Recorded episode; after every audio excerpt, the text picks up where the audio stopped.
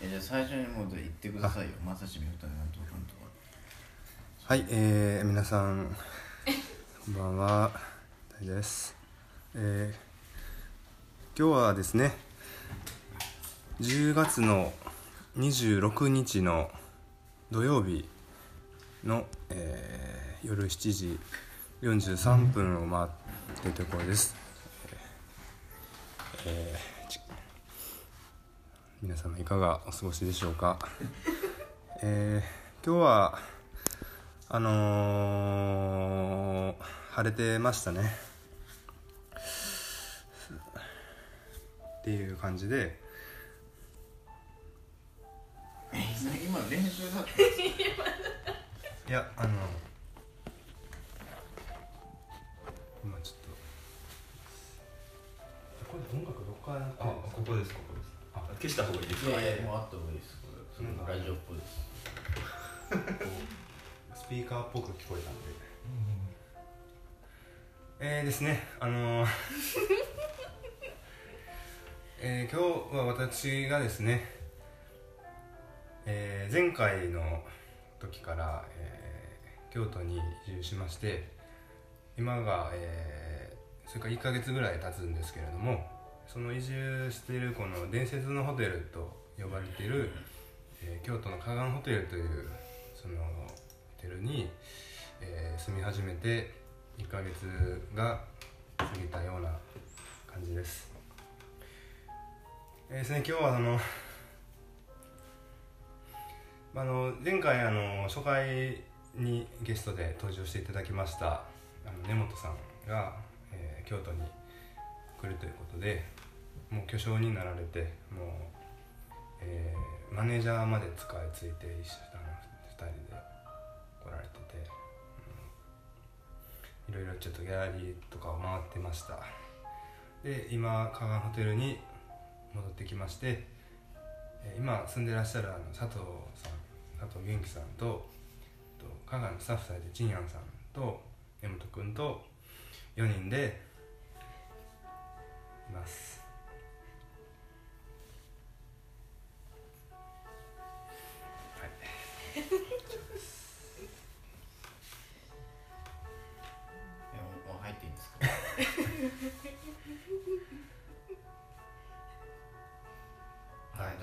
ちはどうもありがとうございましょうか。ありがとうございます。はい。ということでね。ちょっとじゃあお二人もちょっとこのトークに。あ。えっ、とはい加藤さんですよね。あどうも佐藤です。今回初めて呼んでいただいて、はい、よろしくお願いいたします。はい、はい、ちん、ちんやと申します。台湾から来ました。よろしくお願いします。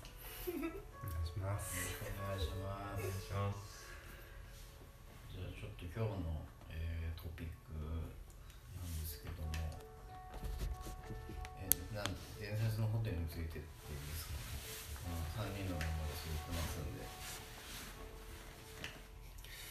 うーん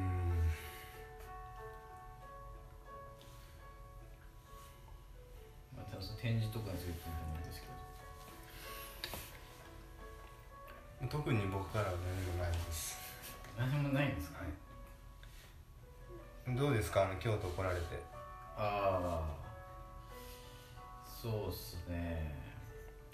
でもまあそんなにでもなんか結構移動時間がすごい長くて、で、まあ、京都っつってもその京丹後っていうなんかまた京都なんかなんていうのかなか一般の一般というか普通にその想像する京都とはまた違うなんか街みたいなところにいきなり行っちゃったんでまだなんともって感じなんですけど。で逆初初関西初京都？えっ、といやまあ初じゃないですけどでもまあほぼほぼそんな来たことないのでそうですね。でも逆にていうかどうですかこの 3, 名は？京都。もう1か月ぐらい住まれてもともと京都出身じゃないんですよね。京都出身じゃないですね。うん。どこ出身なんですか？あ香川県ということです。はい。うんまあそうですね。久しぶりの久しぶりというか。たまに来るぐらいの町なんですけど、はい。そうですね。なんか都会だなっていうあ感じです。あでもそうですよね。都会ですよね。あ根本さん出身はどっちなんですか？僕千葉ですね。あ千葉のどこですか？千葉県の銚子市です。銚子市っていうお一番東のはいはいはい。あのすごい田舎のあれなんですけど。僕松戸に住んでたんですよ。えそうなんですか？はい、えー、でも松戸とかはねうん、まあ都会な方ですよね。調子人多いですね。銚子は本当もう。気にしないそうです。なんで松戸に住んでたんですか？いやなんかまああっちの方住もうかなっていうのと、ま、町戸松戸もちょっとなんかやってるじゃないですか。ちょっとアーティストが少しずつあそうですよね。集まってるというか、うんうん、なんかこう物件見よる時にアーティスト系物件というか、まあ、うん。部屋汚してもいい物件があったんで、うんまあ、いいかなっていうとこあそうなんですね。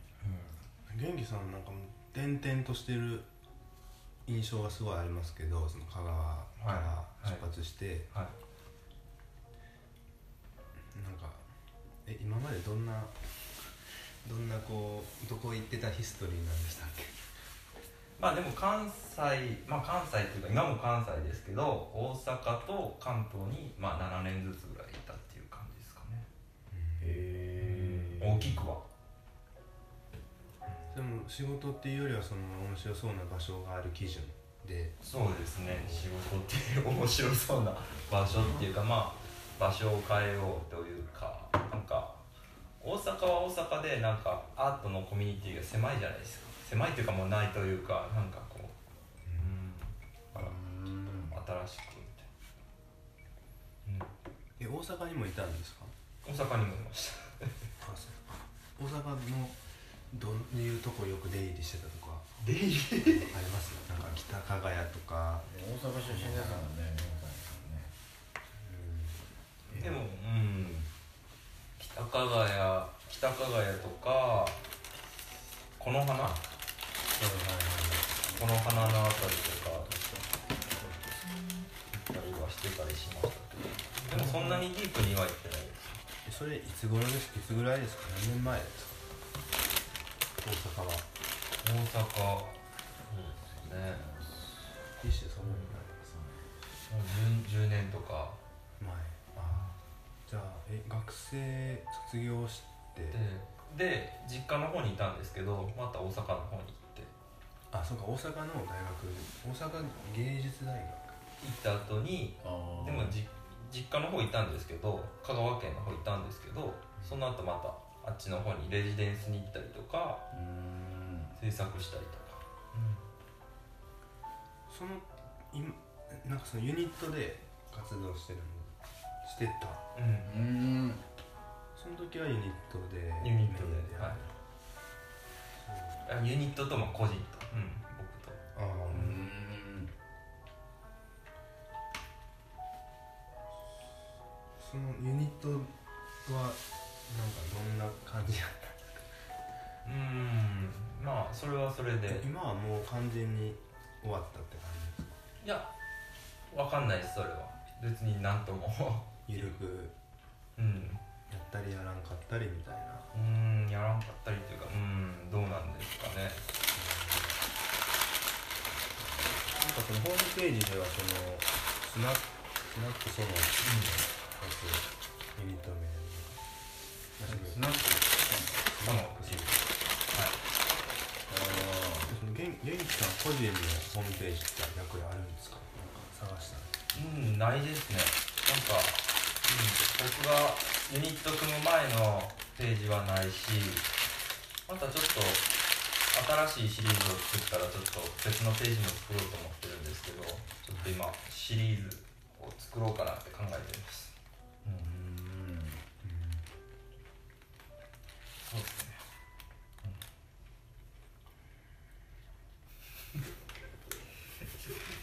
なん。かインタビューされてるラジオラジオパーソ香川といえばね。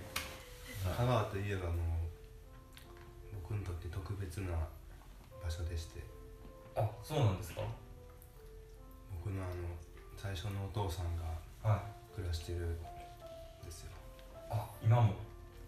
多分。うーん。去年あの18切符で住所を分かって僕あの全然記憶がないんですよ。そのファーストお父さんの顔とか声とか、はなんか。うでもその自分のこう遺伝子の半分んだしとか、こうなんか気にはずっとなるのでで住所分かってでもその時も、まあ、半分ニートだったんであの 18切符が手元にあったんでちょっと香川まで行こうと思って日帰りで。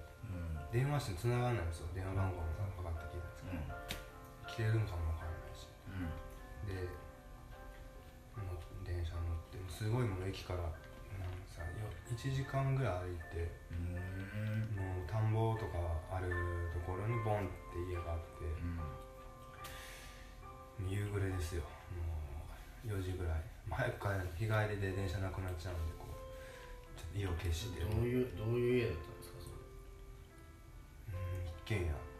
木造一軒家。香川でも田舎の方ですかちょっと？田舎の方やったと思います。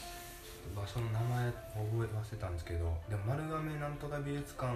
あはいはあ多分車で2 3 0分的な距離感だったような、あはいはいはなんかその日ねこうまあピンポンがなかったんですよ。で であのガラガラのドアだったんでなんかなんかノックするのもなみたいななんか人の気配なくてでなんか庭がすごい広くてなんか見てて植木とかああみたいな。でなんかちょっと10分ぐらいちょっと周りをうろうろうろうろしててああって思って。でこうちょっと手紙を書いてたんですそこで「あのまさしです」みたいな。まさしです。あの、はい。今の音楽音楽が、うん、そうそう思う。いや合ってますよ合ってますねでまあ書いてはがきサイズぐらいにまあちょっとぎっしり埋まるぐらいでこう今僕はこういうふうに生きてますみたいな。うん。でなんか、まあ、よかったら連絡くださいみたいな。家にいなかったってことですか？結局その通りがかりになんかこのガラガラ引いたおばあちゃんが出てきてはい「いやすいません」って言ってあの「ここの人って今いるますいるか知ってますか?」って言ったら「うーんどうやろうね」みたいななんかでその人がもう部屋入ってて「あでもドアガッガッガッ」って開けようとして「鍵閉まってるわ」って。なんか。多分ここにあれがないから今出かけてるのはなんか今日町内会のなんやらかんやでみたいな「あそうですか」って。まあ、もうちょっと帰り遅くなると思うって言ってて「うんあそうですか。あじゃあ僕も帰らないと。あの僕一応ここのあのなんか息子でみたいな「あそうなの?」まあそれだけなんですけどみたいな。うん。でありがとうございます。あ生き,、まあ、生きてるのは分かったみたいな。で、まあ、手紙入れて帰ったっていう。えその後に何かあったんですか？そのアクションというか。ないですあ何にもなかったんですか、ああなんかっていうあの思い出の土地香川。えー、じゃあ中谷さんは半分遺伝子自体は香川人なん そうですね。なん。で行きましょうじゃあもう一回。僕もついてって。一緒に住んでるものですが。ちょっと深い仲どういう関係なの？と一緒に住んでます？うん。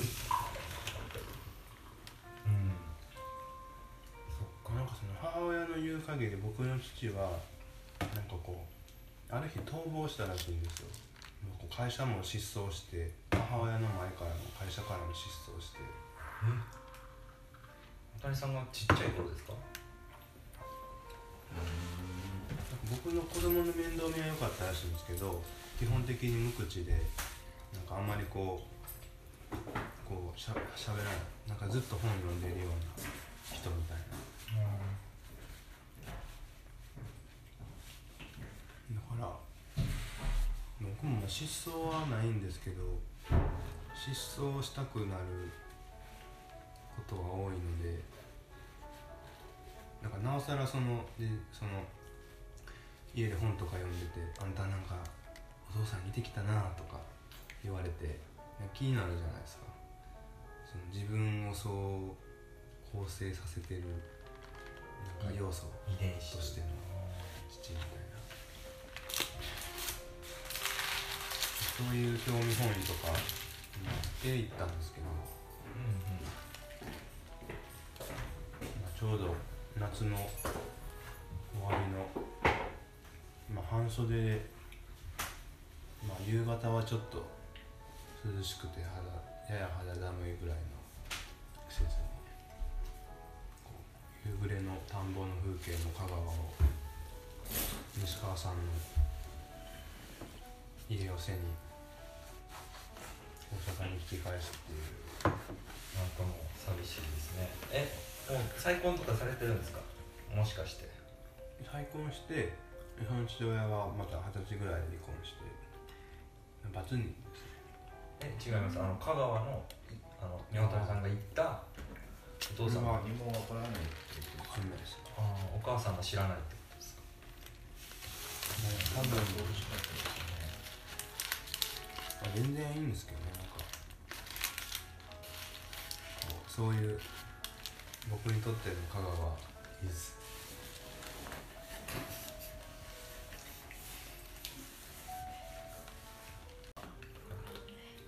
えーなんか今今っていうかどんな作品作ってるか見ることできます？あはい全然。見たいです巨匠の作品はもうすごいですよ。マジっすか？いやもう巨匠じゃないですよなんか師匠ずっと巨匠って言ってますけど全然ですよえー、なんだろう。どうやつかな。僕ちょっとあれなんですよ。彫彫刻を専攻してて。基はい。本的に立体作品が多いんですけど、はい。ああそうっすね。なんか本当一番最近の展示とかだとてかもう岡田さん目穂谷さんにも協力してもらってあ目穂谷さんと LINE なんですけど はい。それの、まあ、映像作品みたいな。お こういう感じで,、はいはい。でこれが当時結構今最近セラミックあやっててかっこいい。こういうのやってたりとかこれとかですね。こういうこういううん。のとか、かっこいいですね。こういうのとかが最近最近の作品はそうですねほうほうほう。こういう感じでこう看板作ったりとか。ちゃんと撮ってるんやまあそうですとりあえずはそうですね。あとえ最初の出会いはどこなんですか？宮本ですかあれですよね。施工会社ですよね。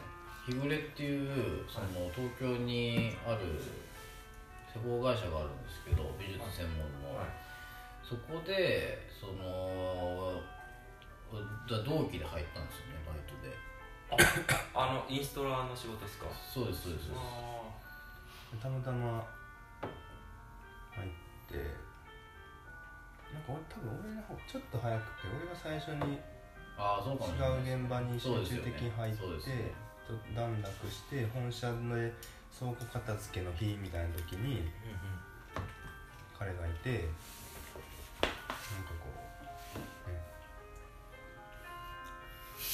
なんかなんかダラダラとそうです何してるんですか何してるんですかねでもその時はなんかあれですよね結構岡田さん写真家みたいなスタンスじゃなかったですよね趣味でやってますみたいないつもそんな感じですよああ自己紹介していやでもなんかその後でそのサイトとか見せてもらったらすごい良くて、てかめちゃくちゃいいなと思ってでそれからだからでもそんなにでもその後交流がなくてでその目が僕もそのババイト先バイト先っていうかもうお金困ってたんで、はいはい。そのバイト先紹介してもらってそれでまた結構いろいろ交流が始まりだしてでも美穂谷さんがもうちょっと東京いるのきついわってなってその帰る大阪実家帰るってなったんですよ、でもで大阪帰ってでも帰り始めたぐらいの時からあ違う帰ってから結構その美穂谷さんのその写真家としての活動が活発になり始めて、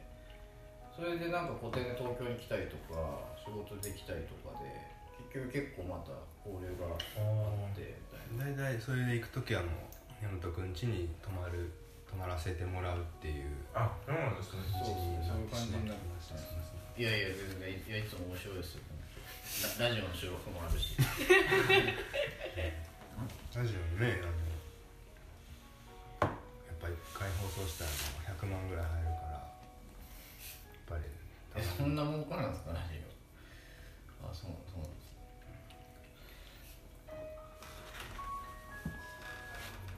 いろいろやっぱやってるんですね ねもういろいろやってますよ。さんなんでなんで東京嫌になったんですか？いやなんかその時は嫌になったっていうよりかはもともとそのギャラリースタッフあを志してまあ志してっていうかその勉強すごいその業界に興味があって、うん強い興味があって行って。強いでまあその半年でクビになって で、まあそまあ、さあどうするみたいな。でまあとりあえずその時は、まあ、せっかくいるからもういろんな仕事をやってみようと思ってうんそのアートインストールのバイトもその一つだったり、うん。結構いろいろやったんですよ、でもその2年経ってうん。2年、まあ、1年半過ぎるぐらいにうん。なんかもうそういう一つ一つもなんかこう結構ふ仕事が不定期だったり、うん。なんていうか本気で学ぼうと思ってもその仕事時間としてこうどんどん学び深めてるわけでもなかったしなんかどっちかというとこう作業員的な要因としてそう使われてるのもあってでなんか自分は自分でその最初の目的から結構いつ、まあ、み道はそれてるのもあってなんかで後半はもうそのメガウェルでの観光地でのバイトがもうほとんどメインになってしまってたから、いやこのままじゃダメだっていうのがずっとあってうんそれでだからまあとりあえずその2年経つ頃にちょっと一回引き返そうと思ってなんか惰性で結構続けてしまっていたから後半が。惰性になってやばいと思って。でその同時期にそのそその2年間作品の制作と全然止まってたんでやろうと思って。っていう感じですね。でも今もう結構ずっと発表してますよねコンスタントに。いやーでもあれはもう発表してないに等しいですよ。え？え今っすようんえ発表してないっすか？でしてるけどその全部あれほとんどはもうそのデータを渡して展示を全部やってくれるとか。え最高じゃないですかそれ。まあまあそう。一番いいじゃないですかそれ。やけどでも自分にとってはもう過去形のものを出してるだけやからなんか今展示してるっていう実感があんまりない。ああ前やってたやつがどどんどん実績になってきたっていう。うん。で発表しなかったものを発表し始めたって感じです三畑さんのってアインシュタインスタジオみたいなとこのやつですか？まあ、ジャパンフォトアワードのやつはそれはでも去年の初め春ぐらいまでで大体その関連の展示は終わってって感じですね。今はその雑誌の今の関連での展示とかはやってるんですけど。でもそれももう終わりますしなんか別にその作品から今進展してるわけでもないし今そんなことよりもバイトを探してたなあかんっていう感じだし。でもなんか俺はすごい。俺の周りの中だと多分結構トップクラスにその展示のサイクルが早い人ですよ。山谷さん。だってもうなん勝手に勝手に動いてるだけですもん。いいやだからそれがすごいんですって。やすごくないと思う。わまあでもいいじゃないですかなんかそういうか動いてくれてる分には それプラス自分でやるっていうのもあるじゃないですか。まあそうだね。でも本当にもうなんかもう我ここにあらずって感じうん。なので、逆にそういう焦りはすごいずっとあるんですけど。だからやっぱその私生活がやっぱり全然充実していかないっていうのはすごいずっと結構前から言ってますよね。いやマサシさんはアーティストに通して一番理想的な状況は何ですか、うん。理想的な状況まあ目標ははバイト週3ぐらいでであと作品の売り上げあとはもう作家活動で月給30 30万ぐらい。でもなんかそれってその数値的なところでの 目標じゃないですか。だからそのなんていうのどうなっていきたいかみたいな。うんそのなんていうか。いやももしあの30番は30番はそんなにディフコじゃない。いやいやいや。ディフカートですよ。その30万あったらもう最高っすよね。だって作品で毎月20万ぐらいってことですよ。いやそんなにディフコじゃないと思いますもし、うん、20番は目標だったら。低いですかどうしたんですか？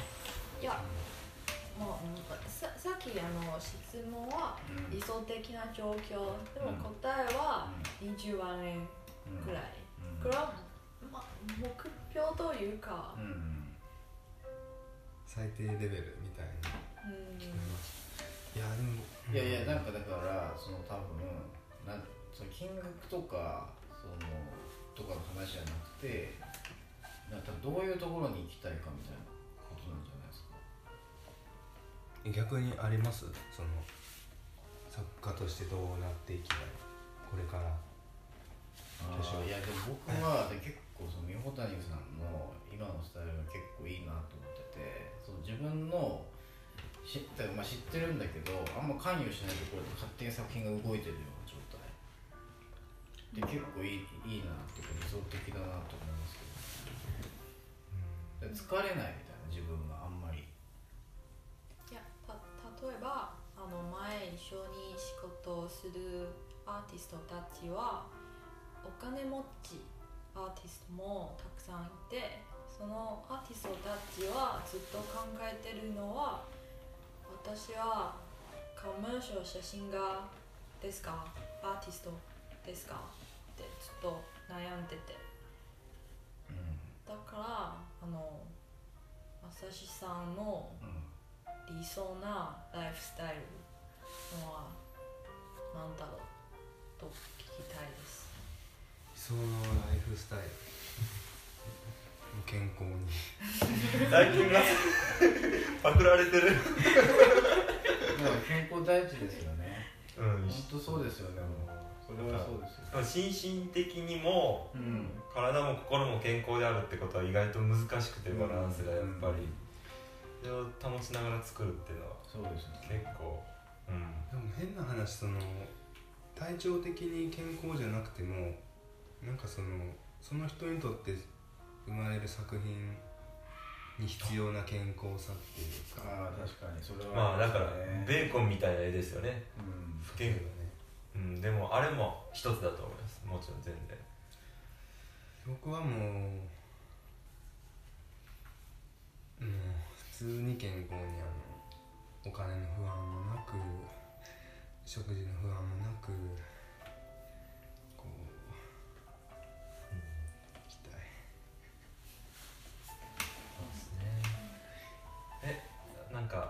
品がだから月20万ぐらいとりあえず売れてけばっていうことですか？なったらもうね最高ですよね。うん確かに。まあそれは近い目標としてはいい環境ですよね。なんかその基本的にこうもう普通の社会に属することが多分もうきつくて基本的に。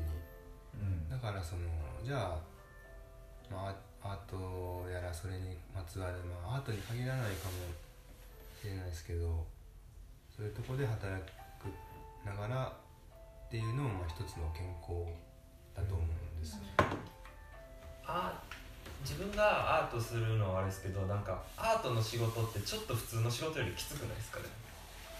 変なやっぱりその資金がないですもんねもう全体として。日本が、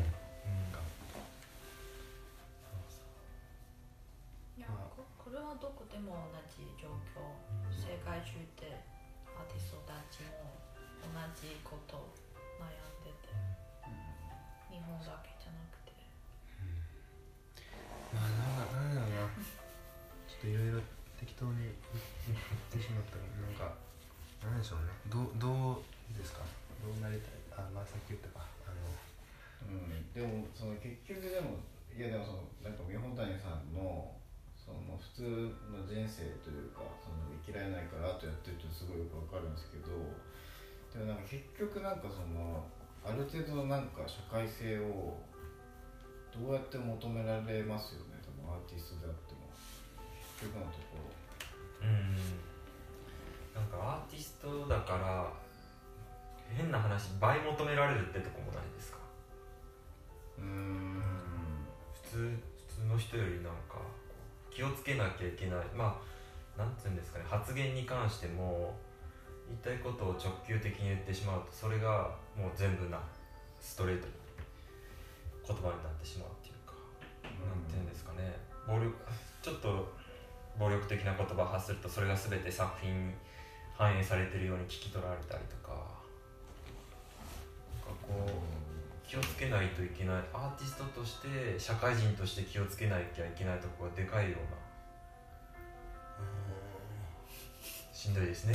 いやなんかうんまあねでもそれはでもやうん多分あらゆるそれこそあらゆるジャンルにおいてアートまあいろんなニュー最近のいろんなニュースでちょっとその敏感になってるとこがあるかもしれない。ですなんか僕はなんか逆にもう今まで全然その政治とか社会とか、もう小中高とそんなところと全然違うポジションにいたまま社会に出て気にしてこなかったですけど本当に本当にここ最近自分がやってきたことのっていう道筋があって。うんで今結果的にここに今いるところから周りを眺めた時に結構そういう政治がどうとか社会がどうとかっていう話題がすごく近くなってることに最近気づいてうんだからそこから逆算的になんか勉強っていうか興味を持っているっていう感覚はすごいありますね。でそれが難しいんですけど。あんまりなんかそのがんじがらめになりたくないしもともと出発点はそうじゃないとこだったし。だから僕もでも三谷さんに言ってるのがよくわかるんですよ。そのアートとしてそのどう社会を見るかっていう視点がすごい大事っていうか自分の中でなんか一つの柱になってる。社会を見る視点がこうアートからこういうふうにして見える。例えばそれは別にアーティストじゃなくてスポーツ選手とかも一緒だと思うんですよ。一緒に自分が身体とか鍛えたりスポーツ選手が社会でなんかうまくやっていくためにスポーツからこう世の中を見るとこうなんか世の中が見えるみたいなんで勉強したもしたりしてると思うんですけどなんかそれとなんか似てるなって最近。思うん。ですスポーツ。そう全然。まあスポーツじゃなくてもいいんですけどなんか。よくはよくわかりますあケンタッキーが美味しいです。久しぶりにケンタッキー。根本さんは何何歳なんですか？今。あ僕27ですあ若い。若い。すごい。いいな。僕ないですよでも若くしても大きな賞を取ったから。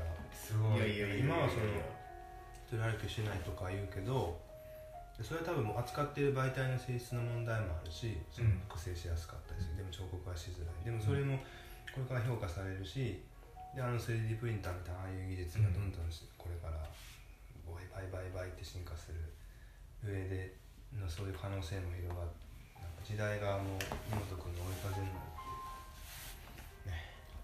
ていう。いやいやそんなことはないですけどいやもう本当ねいやはい。そうですね。いやすごい大変ですよね。大変ですね。い今もなんかアトリエっていうかそういうとこは千葉の方にあるんですか？えーっとそうですね。まあ一応僕その東東京の今箕輪っていう町に住んでるんですけど、はい。そこでもまあ一応まあそんなスペースはないですけどできるようになっててでもまあ制作はでも大体実家で銚子市でやってますねえスペース大工って知ってます？あわかんないですよ。箕輪にあるんですけど。あわかりますわかります。行ったことあります。はい。あ行ったことあります？ありますあります。あ前で展示したんで。あそうなんですか。あの辺あの辺墨田区のあたり盛り上がってますよね。なんかちっちゃい青葉荘とか。あそうですね。なんか今ちっちゃいアーティストランスペースが。なんか僕もその物件を紹介してくれた不動産屋があるんですけどその不動産屋が持ってるあのギャラリーがあってはい。でまあその美濃界隈に今そのあのちょっとアーティストが集まり始めてて。うんうんうん。それでまあ住んでるんですけどはいそんな感じですね。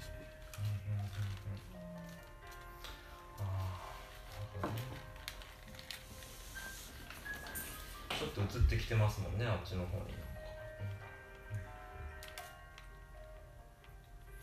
でもなんかまあ結局そのなんか制作することによってその制作にすごいお金がかかったりとかそのまあ僕は彫刻を扱ってるからそのものを作品が終わった後のその置くスペースだったりとかあのでもでも全然もの作品自体売れないしだからその作品を作ることによって自分がどんどんその貧乏になっていくっていうかその状況がもうずっと続いててでそそのスパイラルがもうずっと続いてるようなあ感じですよね。だすごいだからその作品を作る前にめちゃくちゃバイトしてお金貯めて作ってゼロになっててかもうマイナスぐらいになってでまたバイトしてみたいな、もうそれの繰り返しみたいな。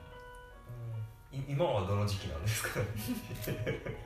今はもうだからその無理して作ってるっていうか今はでもじゃあ作家業っていうかやってる状態ですね。だああそうす死にかけてる。死にかけてる。そのうんこおじさん作るためにパワー使いすぎて。うんこおじさん。ちょっと今のおじさん作ってます。うんこおじさん作ってるんですか？はい。そうですね。ちょっと1月に個展があって。はい。はい、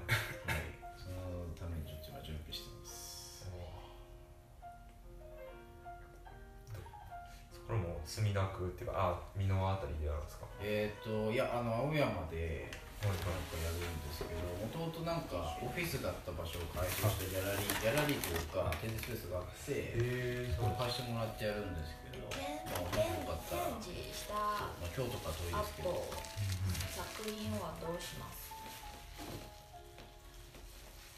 僕はもう家に置いてます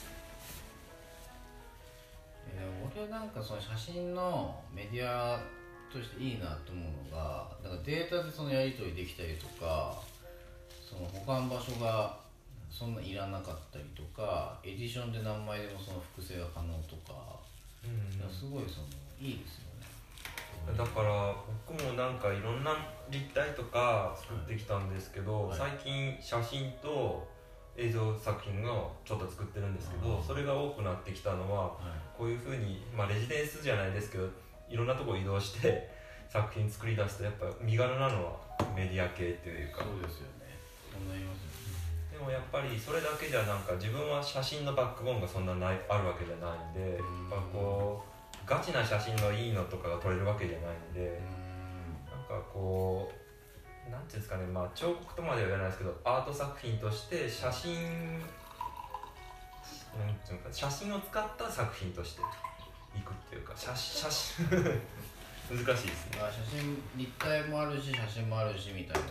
まあインスタレーションの中の一つとして写真を使ってるっていうかへえ風になってきてるというか。えどういう作品作ってるんですか？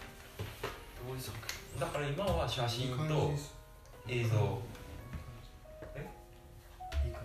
いや検索したりでえきます。え映像ってどういうい今最近ウェブに載せてないです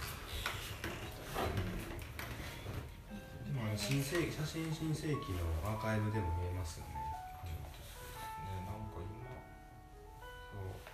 そう写真の作品でいうと、まあ、こっちが例えばこのこっちの方が写真の作品でこっち油絵なんですけど、へまあ、こういうのを組み合わせたりとか絵と写真の割引っていうか。うん。そうで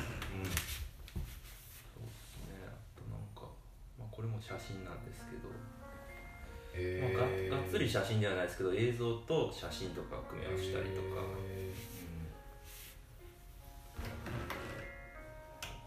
こういう感じなんですね。あでもすごいいいいいですね。巨匠に近い近い。うん。気がするセンスが。うん。でもなんかここカナに行ってまた違う新しいあれ作りたいですねシリーズえー、結構やっぱデデザイン的な要素も入ってきてるんですかね。コラージュというか。をああなんで絵描きじゃないんでイメージを先に作るっていうか先になんかこう絵を描くためのこうイメージをコラージュを作っておいてその中からセレクトしたのを絵に描いておく。というかそう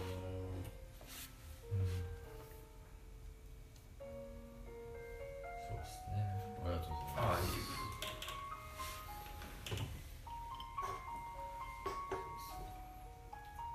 あでもちっちゃいのが確かにでもデ データでいけるっていうのは一つ強みですよね今の時代は本当。強みですね。だからそそこでその自分のマックスのマックスパワーっていうかその作品と整理して成立させられるだけのパワーを持った作品をそこで出せるんだったらもうそれが一番いいんですよでも自分はなんかそのそういうのはできないから、結局まあ立体とかなんか大掛かりな装置とかを作ってやっていくしかないっていうかてか今持ち札がないから、まあ、とりあえずはそれで今やってるみたいな多分でもやっぱりまあ俺らが生きてる間は分からんけど50年100年後とかこの彫刻も写真みたいにきっと複製できる。あ 3D プリンターとかでってことですか？的な。あそうでしょうね。そういうふうになっていくでしょうね。でもなんか最近あれですよね。えーっとまあどの文脈から語るかによって違ってきますけどなんかこういわゆる、えー VR とか仮想現実の世界まあ例えば AR とかだったらこう映したところにこう物が出てくるじゃないですか。それはもう立体物として結構彫刻で語られたりしてるじゃないですか。まあ、空間に設置するわけですから。ああそのバーチャル空間での彫刻ってことそうですね。そうですね。うん。三谷さんにこの前あ話したんですけど、なんかそのだからバーチャル空間での犯罪をどう捉えられるかっていうので、例えばジェフ・クーンズがはいあの VAR を使った彫刻を公園に設置するっていうのをやってて、えーそこにそこに AR 上でグラフィティを描いたアーティストがいるんですよ。ジェフ・クーンズのその先に乗っかった形でそうですそうです。ハッとするそうですね。だから実際にはでもグラフィティ描いてないけどそあのあそ AR 上で ジェフ・クーンズの彫刻にグラフィティを描いた人がそれは犯罪なのかどうなのか所有物は誰なのかっていうその彫刻的な。は だからそのまだそのそういうメディアのい。が成熟してないっていうかまだ未発達なものだから、まあ、これからそういうのがどんどんできてくるそうですね。だからなんかこれから実際の現実と僕たちがなんかこうネット上につながった現実っていうのも、まあ、所有物も問われるしその空間はどういうものなのかっていうのがなんか問われてくるっていうか、なんか気になってるんですよねそこがどうですかね小谷さん。水谷さんどうですか？ゲゲームとか結構。ゲーム好きなどうなんでしょうね。それ法律とか法律っていうか、まあ、ルール倫理的ないろいろな含めて過去のいろんなことを参照して決められるのかでも今だと今の時代の感覚で新たに制度されるのかなんかルール的なものはむずいうんでも多分その VR とか AR が多分結構当たり前のあの多分何十年後とかの話かもしれないですけどだから僕らが今普通にテレビ見てるみたいなはい。感じになるなってくると思いますけどね。感覚的には。だから昔のそのビデオアートとかのはい。作品とかを見てなんか古いなみたいな っていう感覚がそのなんていうのかなそのまんまその移行していくっていうか当時は最先端うんなものでそれをその当時の作家が扱ってたわけでで今 VR とか AR の作品がどんどん増えてきてるけど何十年後かにあこういうのあってすごいまあ結構また古いっていうかあの、まあ、見た目的にはなんか結構ダサいけどこういうのあったんだみたいな感じになっていくのだからその四角い箱のなんか箱型のテレビみたいなのが、なんかもう僕らの感覚で言ったらすごい古い感じじゃないですか。でもまあその当時の人たちからしたら、まあ、それが最先端というかというかそのうん美術の文脈でそういうのを持ってくるやつは多分いなかったわけだから、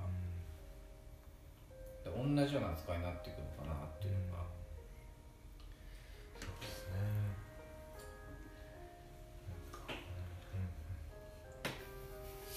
寝てるんですか？うーん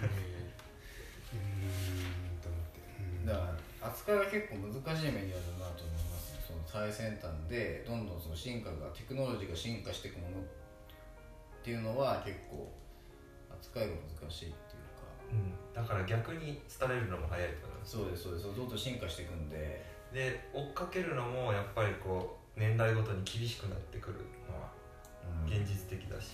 だからあえてなんかまあペインティングとか本当スカルプチャーそのまま使ってるのはいいと思います。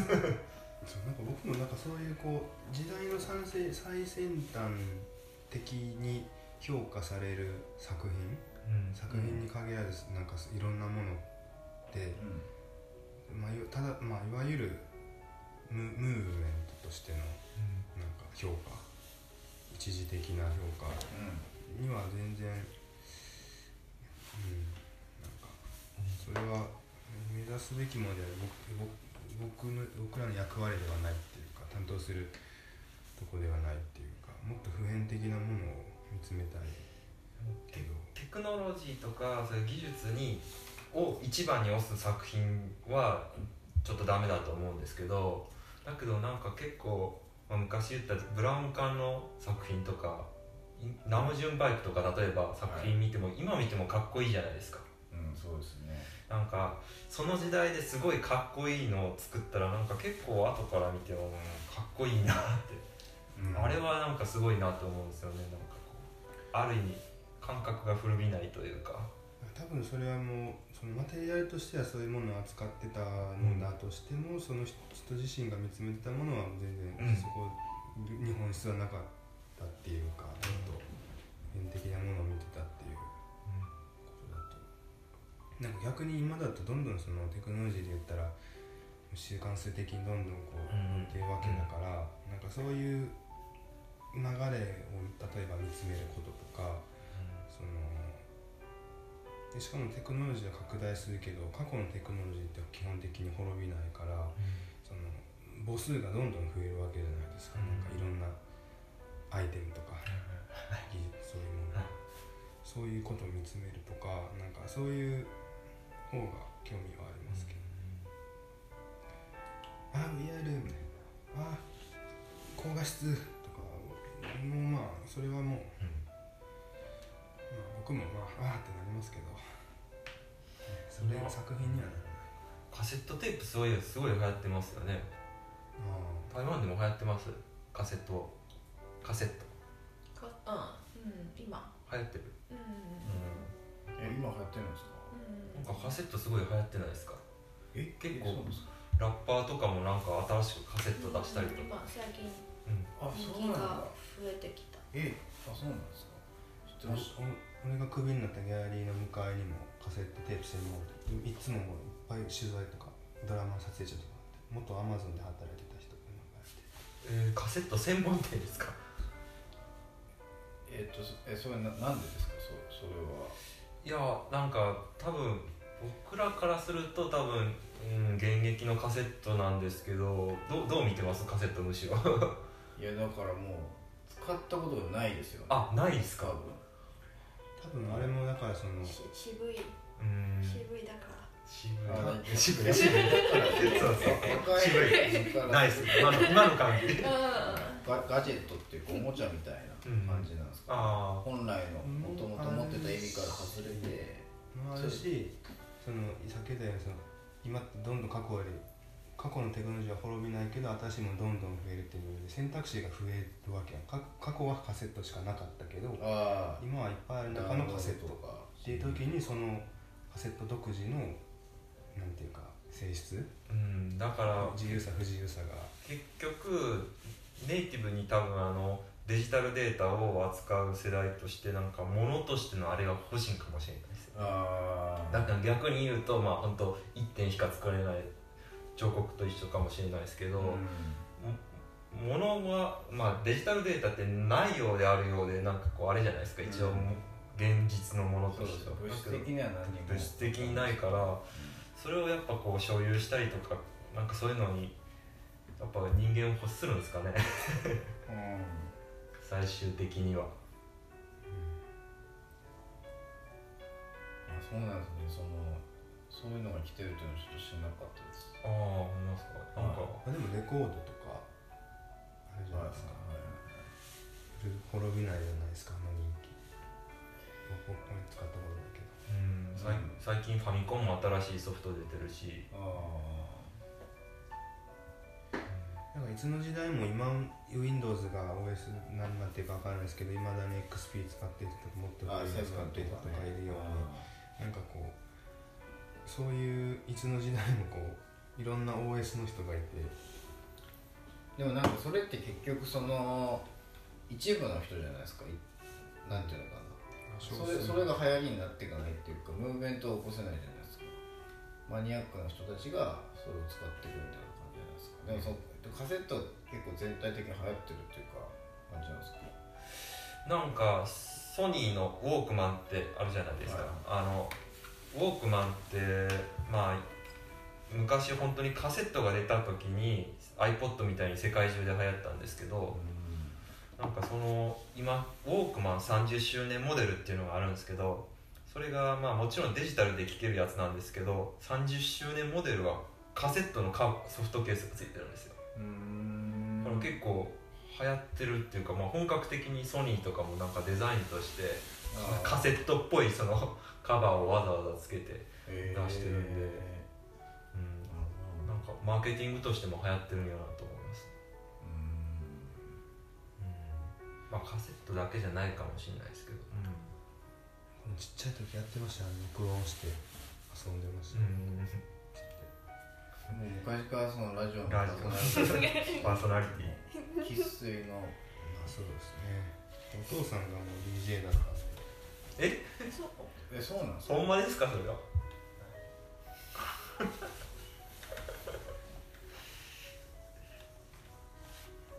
大丈夫ですか時間50分ぐらいで。そうですね。僕はもうちょっとそろそろこのラジオから去めます新幹線の時間が。あそう。そ